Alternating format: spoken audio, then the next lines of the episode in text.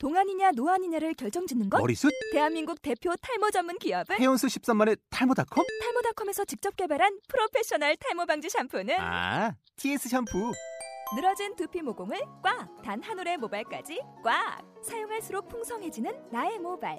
이제 탈모 고민 끝! 티에스 샴푸! 아웃도어 알브이 레저 캠핑에 가장 유명한 쿨러 브랜드는 콜맨? 에이 아니야 도메틱이지. 전세계 캠핑카 냉장고도 전부 도메틱이라고. 꽁꽁 얼린 생수통을 넣고 다녀야 하는 아이스박스 시대는 갔다. 전기나 차량용 배터리를 연결하면 스스로 냉각 영하 이십이 도까지 냉동이 가능한 냉동 쿨러도 오직 도메틱. 도메틱 쿨러로 무더운 캠핑장에서 더욱 시원한 맥주 맛을 느껴보세요. 지금 바로 네이버에 도메틱 쿨러를 검색해보세요.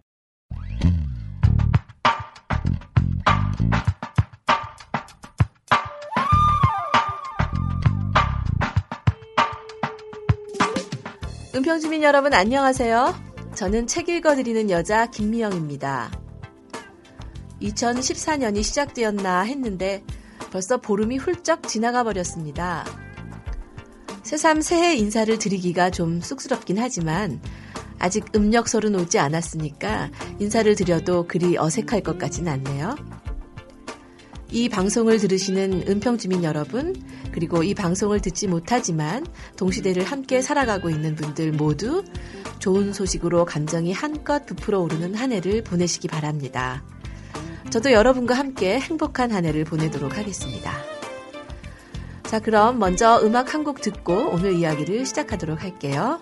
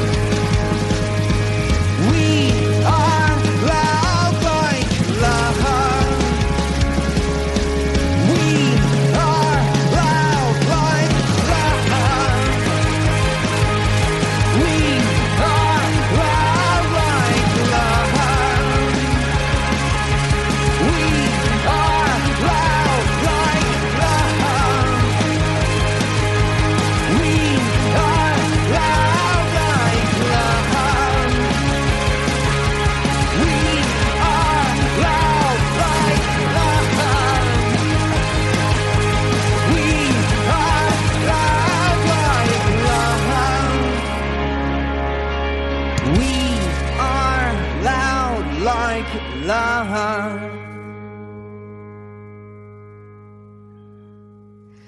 지금 들으신 곡은 플라시보의 Loud Like Love였습니다. 며칠째 강추위가 이어지고 있는데요. 은평주민 여러분들은 겨울을 어떻게 나고 계신가요?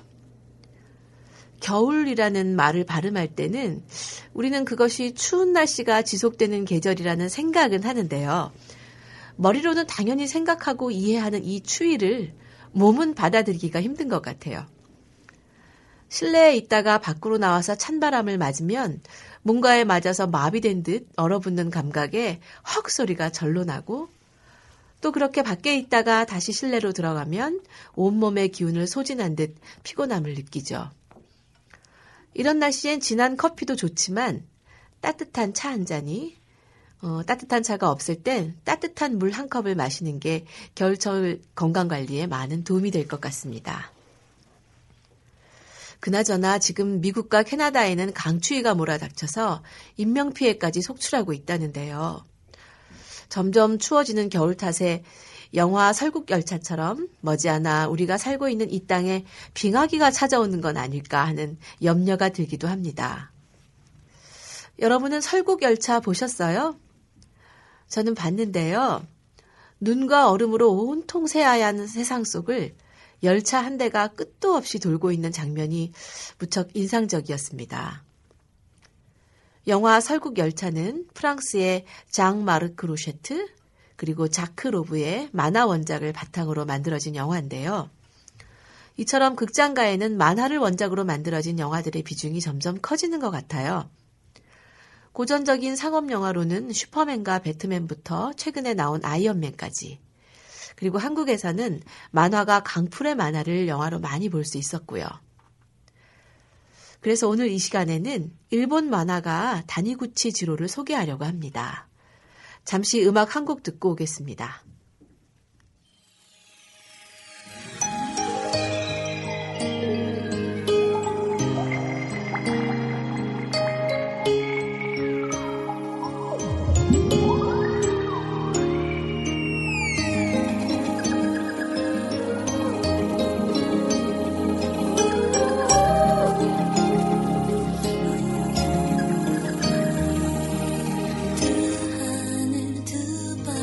Thank you.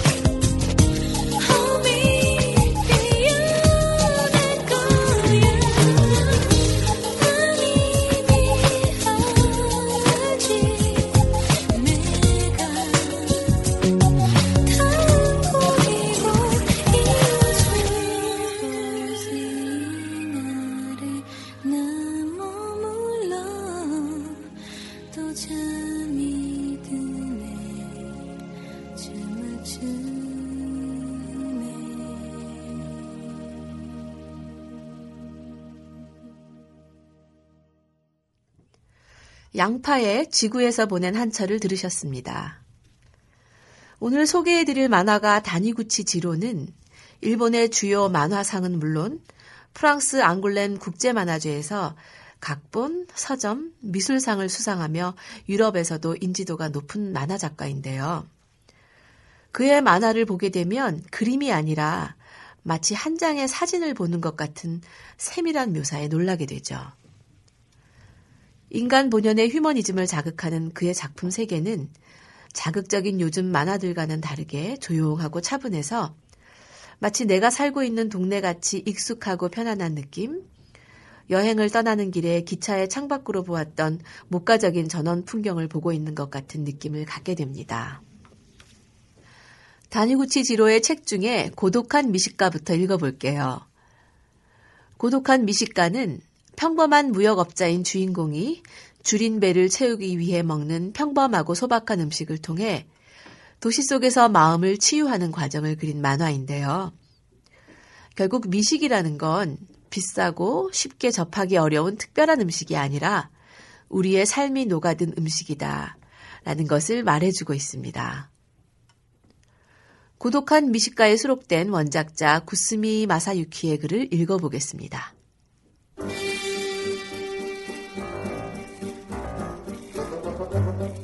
그럼에도 나는 그런 무서운 식당이 좋은 식당일 가능성이 높다는 것을 경험으로 알고 있다. 즉, 덥수룩한 무사가 어울리는 식당 말이다. 예를 들어 무사가 쾅 하고 들어와서 술! 하고 외칠 듯한 메밀국수집. 이런 식당의 음식은 대부분 맛있다. 예를 들어 편의점에 무사가 어울릴까? 무사는 편의점에 들어가지 않는다. 그 이상한 밝음. 밖에서 모든 것이 들여다 보이고 언제나 말끔하게 정돈되어 있고 번쩍번쩍하며 그림자나 어두움은 완전히 배제된 인공적인 무색 무취의 공간. 굵은 목소리를 낼 수 없는 시스템. 무사가 편의점에 들어갔다가는 발이 미끄러져 꽈당하고 넘어질 듯하다. 왠지는 알 수 없지만.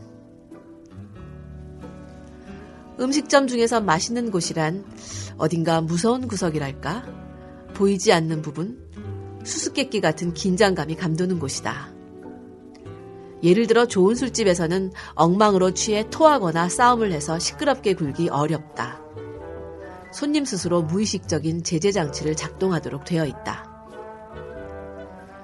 텔레비전이나 잡지가 소개하는 식당이 아니라 내 느낌에 의지해서 내 취향에 맞는 식당을 찾는 것이 큰 즐거움이 된 것은 약 십 년 전부터다. 나는 식당에 혼자 들어갈 때 늘 두려움을 느낀다는 것을, 그래서 식당 문 앞에서 오들오들 떤다는 것을 잘 알고 있으면서도 좋은 식당을 발견했을 때의 기쁨을 빨리 다른 사람들에게 알려주고 싶다.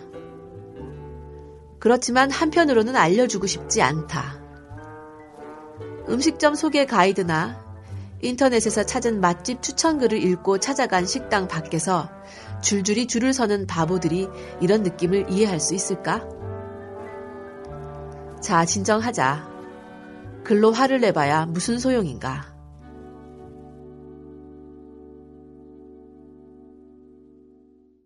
낯선 장소는 언제나 불편함을 야기하죠. 불편함이 느껴지는 장소에서의 시간은 일 분이 한 시간처럼 지루하고 답답하기도 하고요. 또 만난 사람과의 대화에 집중하기 어려움을 느낄 때도 있습니다. 하지만 낯선 장소에서 먹어보지 않은 음식을 먹는다는 건 일상에서 매우 매력적인 경험이 됩니다. 음식을 주문하고 기다리기까지, 주문한 음식을 먹고 음식의 맛에 대해 생각과 말을 나누는 일은 마치 모험을 떠난 듯 마음이 들뜨고, 그리고 그 음식이 맛있었을 때는 생각지도 못한 좋은 물건을 찾은 기분이 들죠. 은평주민 여러분은 오늘 점심엔 뭘 드셨나요? 오늘 저녁엔 누구와 함께 어떤 음식을 나누고 싶으세요? 익숙하고 편안한 분위기도 좋지만 가끔은 언젠가 저곳에 한번 들어가 봐야지 하고 지나치기만 했던 식당에 찾아가 보시는 건 어떨까요? 음악 한 곡 듣고 오겠습니다. 루시드 폴의 고등어입니다. 어디로든 갈 수 있는 튼튼한 지느러미로 나를 원하는 곳으로 헤엄치네. 돈이 없는 사람들도 배불리 먹을 수 있게 나는 또다시 바다를 가르네. 몇만 원이 넘는다는 서울의 꽃등 신보다 맛도 없고 비린지는 몰라도 그래도 나는 안다네. 그동안 내가 지켜온 수많은 가족들의 저녁 밥상 나를 고를 때면 내 눈을 바라봐줘요. 난 눈을 감는 법도 몰라요.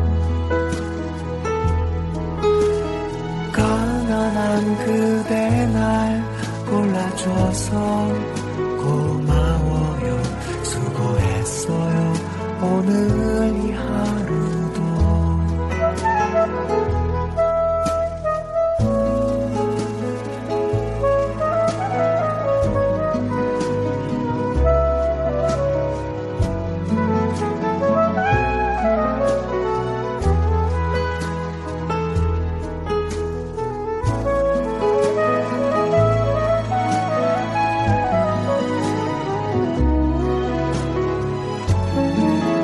나를 고를 때면 내 눈을 바라봐줘요.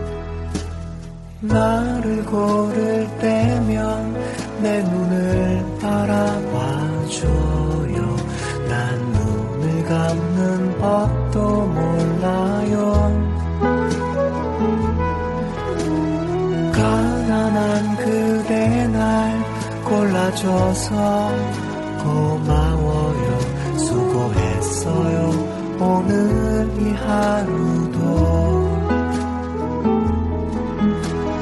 나를 고를 때면 내 눈을 바라봐줘요. 난 눈을 감는 법도 몰라요. 가난한 그대 날 골라줘서 고마워요. 수고했어요. 오늘 이 하루도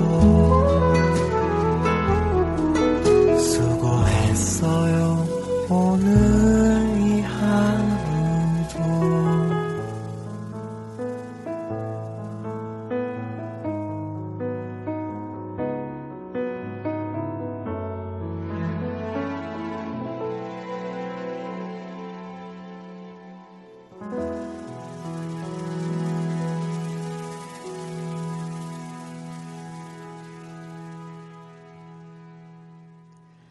고독한 미식가의 주인공은 어느 날 낮에 일을 끝내고 전철을 타고 돌아가는 길에 무엇을 먹을까 고민합니다.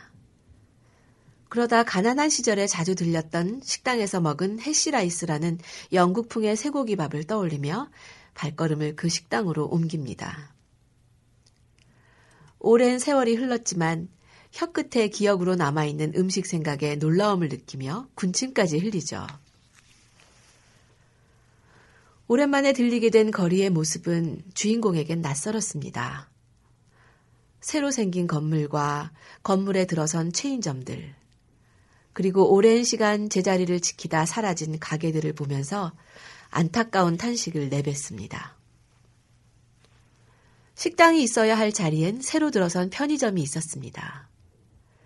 주인공은 제기랄, 식당이 사라졌어. 없어진 거야. 하며 거리를 서성입니다. 그러다 다행히 괜찮은 식당을 찾아 제법 맛있는 스테이크를 먹긴 했지만 무언가 마음에 와 닿지 않음을 느낍니다. 그 식당이 사라진 거리에서 말이죠. 저는 시간이 지나 낡았지만 그래도 다가가기에 편안했던 오래되고 낮은 건물들로 채워진 마을이 주는 정감이 좋은데요. 그런 마을의 느낌을 점점 높게 그리고 빼곡하게 채워지는 건물들에서는 느낄 수가 없죠. 그럴 때 생기는 허전함과 그리움? 아마 그런 경험 다들 해보셨을 것 같아요. 다니구치 지로의 고독한 미식가의 주인공이 도시생활이 주는 삭막함이나 정서의 상실감을 맛으로 채운다면 내가 살고 있는 도시의 다른 모습을 발견하면서 삶의 위로를 받는 이야기를 그린 우연한 산보라는 작품이 있습니다. 이야기의 주인공인 우에노 하라는 문구회사의 외근이 잦은 영업사원으로 일하고 있는데요. 일을 하는 도중이나 마친 후에 계획 없이 걷는 그의 모습이 조금 실없어 보이기도 합니다. 하지만 독자는 그의 발걸음을 통해 그와 함께 익숙한 기억의 향수에 젖기도 하고 익숙한 일상을 새롭게 보기도 하는데요. 책의 페이지를 넘길수록 내게 친숙한 누군가의 삶의 자취 위에 서 있는 듯한 기분이 드실 거예요. 우연한 산보 원작자의 글을 은평주민 여러분과 함께 읽고 싶은데요. 잠시 음악 들으며 쉬었다가 다시 오겠습니다.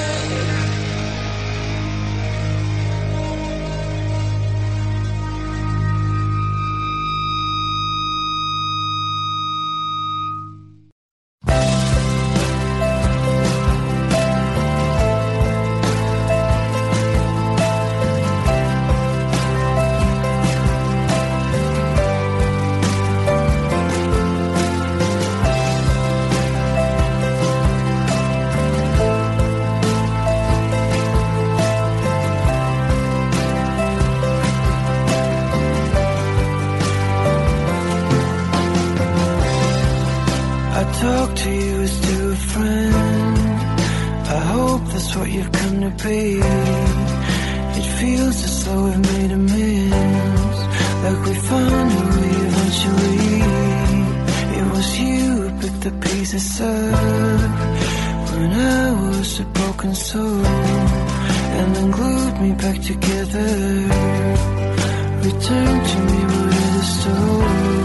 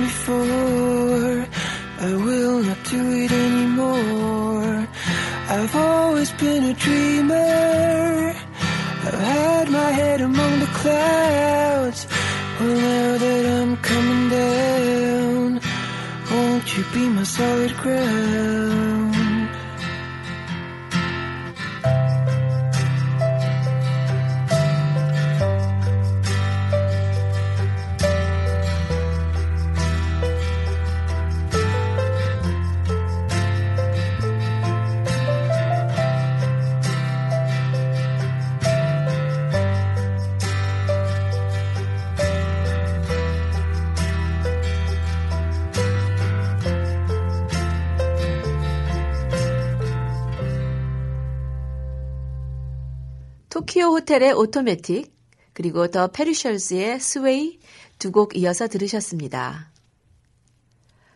우연한 산보의 원작자 쿠스미 마사유키가 말하는 산책의 비법이 무엇인지 은평주민 여러분께 읽어드릴게요.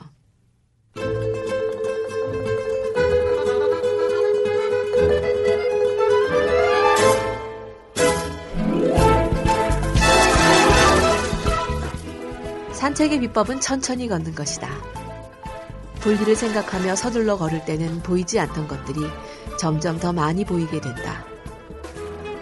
평소에 듣지 못했던 소리가 들리고 어렴풋이 풍겨오던 향기가 코를 자극하고 옛 기억을 상기시켜준다. 나 같은 경우 카메라를 들고 걷다 보면 무의식적으로 뭐 재미있는 것 없나 싶어 오감 레이더가 잘 발달하는 것 같다. 결국 나카노에서의 이 산책은 작품으로 그려내지 못했다. 팔 화뿐인 만화지만 원작을 그리기 위해 그 두 배 이상 산책을 다녀왔다. 원작을 그리기 시작하고 나서도 사진이 부족해서 갔던 곳을 다시 한번 걸었다. 하지만 산책의 헛걸음이란 없다. 아니, 산책이란 우아한 헛걸음이다.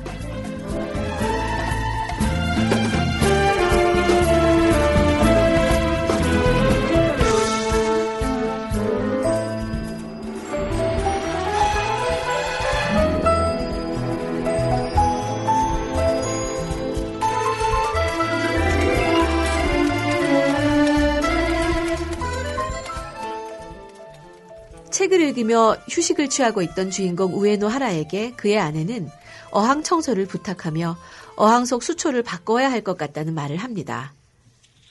그는 아내에게 어떤 역 주변의 서민적인 시장 골목 상점에서 사면 되지 않겠느냐는 말을 하지만 아내는 그에게 그 가게는 일 년 전에 문을 닫았다고 말합니다. 시장을 찾아간 그는 학창시절에 있었던 신발 가게를 보며 반가움을 느끼면서 예전에 있었던 가게와 새로 생긴 가게들이 서로 뒤섞인 시장의 모습에 묘한 매력을 느낍니다. 부티크와 건어물 가게가 나란히 있고 생선 가게, 오래된 청바지 가게, 새로 들어선 특산물 가게가 올망졸망 어우러져 있는 골목을 걸으면서 골목길에 대한 사색에 잠깁니다. 여기저기에 옛 세월들이 멈추어 선 채 살아 숨쉬고 있거든. 옛날에는 이런 골목들이 마을마다 있었고 아이들이 무서워하는 무언가가 곳곳에 숨어 있었고 전선이 복잡하게 얽혀있는 처마들과 서서히 얽히고 설키고 뒤죽박죽이 된 이 느낌이 왠지 편하고 좋아. 시장길을 걷다 작은 카레 가게에서 야채 카레와 맥주를 마시고 가게 안에 있는 다른 사람들과 이야기를 나누다가 시장이 내려다 보이는 빌딩을 찾아 올라가 시장의 전경을 봅니다. 그는 도시의 한가운데 숨어 있는 것 같은 시장의 모습을 보며 시대에 먹히지 않으려고 필사적으로 어깨를 기대고 있는 것 같다는 생각을 하는데요. 그러면서 주인공은 왠지 가슴이 뭉클해지면서 시장을 보며 저곳으로 조금만 더 저 아래로 숨어들고 싶다고 혼잣말을 합니다. 은평주민 여러분, 이번 주말에는 혼자서 아니면 가족이나 친구들과 함께 내가 살고 있는 동네를 한번 천천히 걸어보는 건 어떨까 싶네요. 잠시 음악 한 곡 듣고 올까요? G 드래곤의 삐딱하게 듣겠습니다.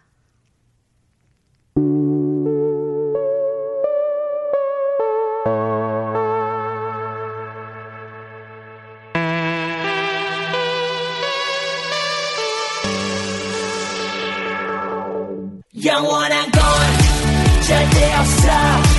결국엔 넌 변했지. 이유도 없어. 진심이 없어.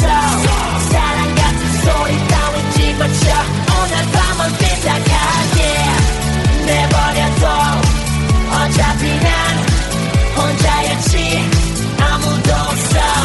다른 미 없어. 사탕 바른 위로 따윈 집어쳐. 오늘 밤은 삐딱하게. 버라버라 소리쳐. 나는 전기층. 내 심신 불이 화불이 상된 다른 연인들 괜히 시비 걸어. 동네 양아치처럼 가끔 난 삐딱하게 다 때려 부러져라. 세상이란 영화 속 주인공은 너와 나. 가곳을 잃고 헤매는 외로운 저서만 나. 담은 길거리를 가득 채운 기러기들 내 맘과 달리 날씨 참 더럽게도 좋아. 너 하나 믿고 마냥 행복했었던 내가 우습게 남겨졌어. 새끼 손가락 걸고 맹세했었던 네가 결국엔 영원한 건 절대 없어. 결국엔 넌 변했지. 이유도 없어. 진심이 없어. 사랑 같은 소리 따윈 집어쳐. 오늘 밤은 삐딱하게 내버려둬. 어차피 난 혼자였지. 아무도 없어. 다른 미 없어. 사탕 바른 위로 따윈 집어쳐.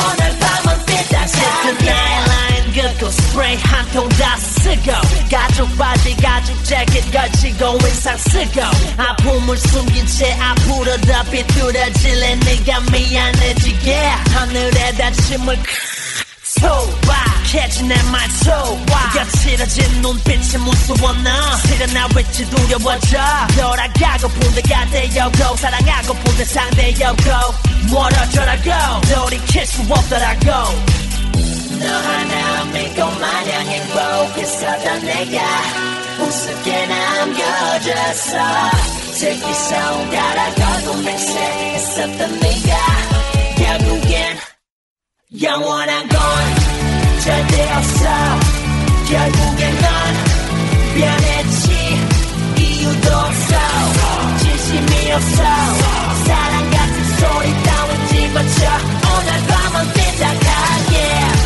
내버려둬 어차피 난 혼자였지 아무도 없어 다 의미 없어 사탕 발린 위로 다 왠지 버텨 오늘 밤은 삐딱하게 오늘 밤은 나를 위해 아무 말 말아줄래요 원장에게 나 이렇게 힘들 줄 몰랐는데 내가 보고 싶어 오늘 밤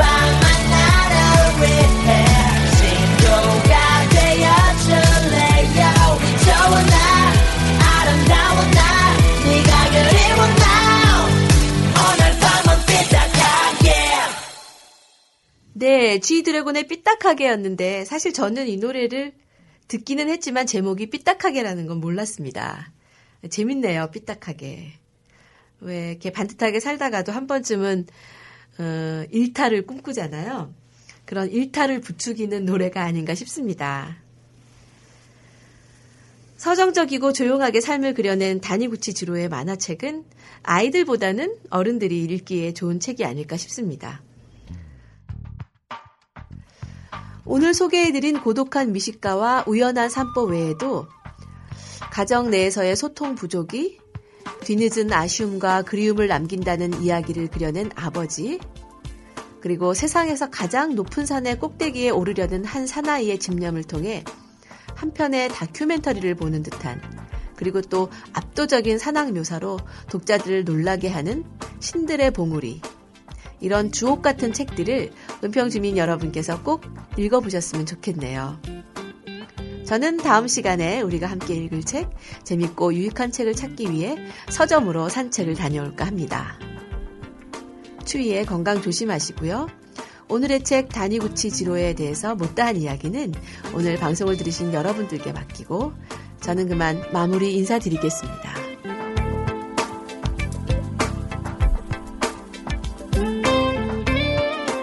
지금까지 대본 이정식, 연출의 정순애, 진행의 저 김미영이었고요. 주민과 함께 만드는 은평 인터넷 라디오 방송은 우리 동네 스튜디오가 만들고 은평시민신문, 은평사회적경제특화사업단, 은평상상, 미디액트, 서울시 마을기업사업단이 함께합니다. 감사합니다.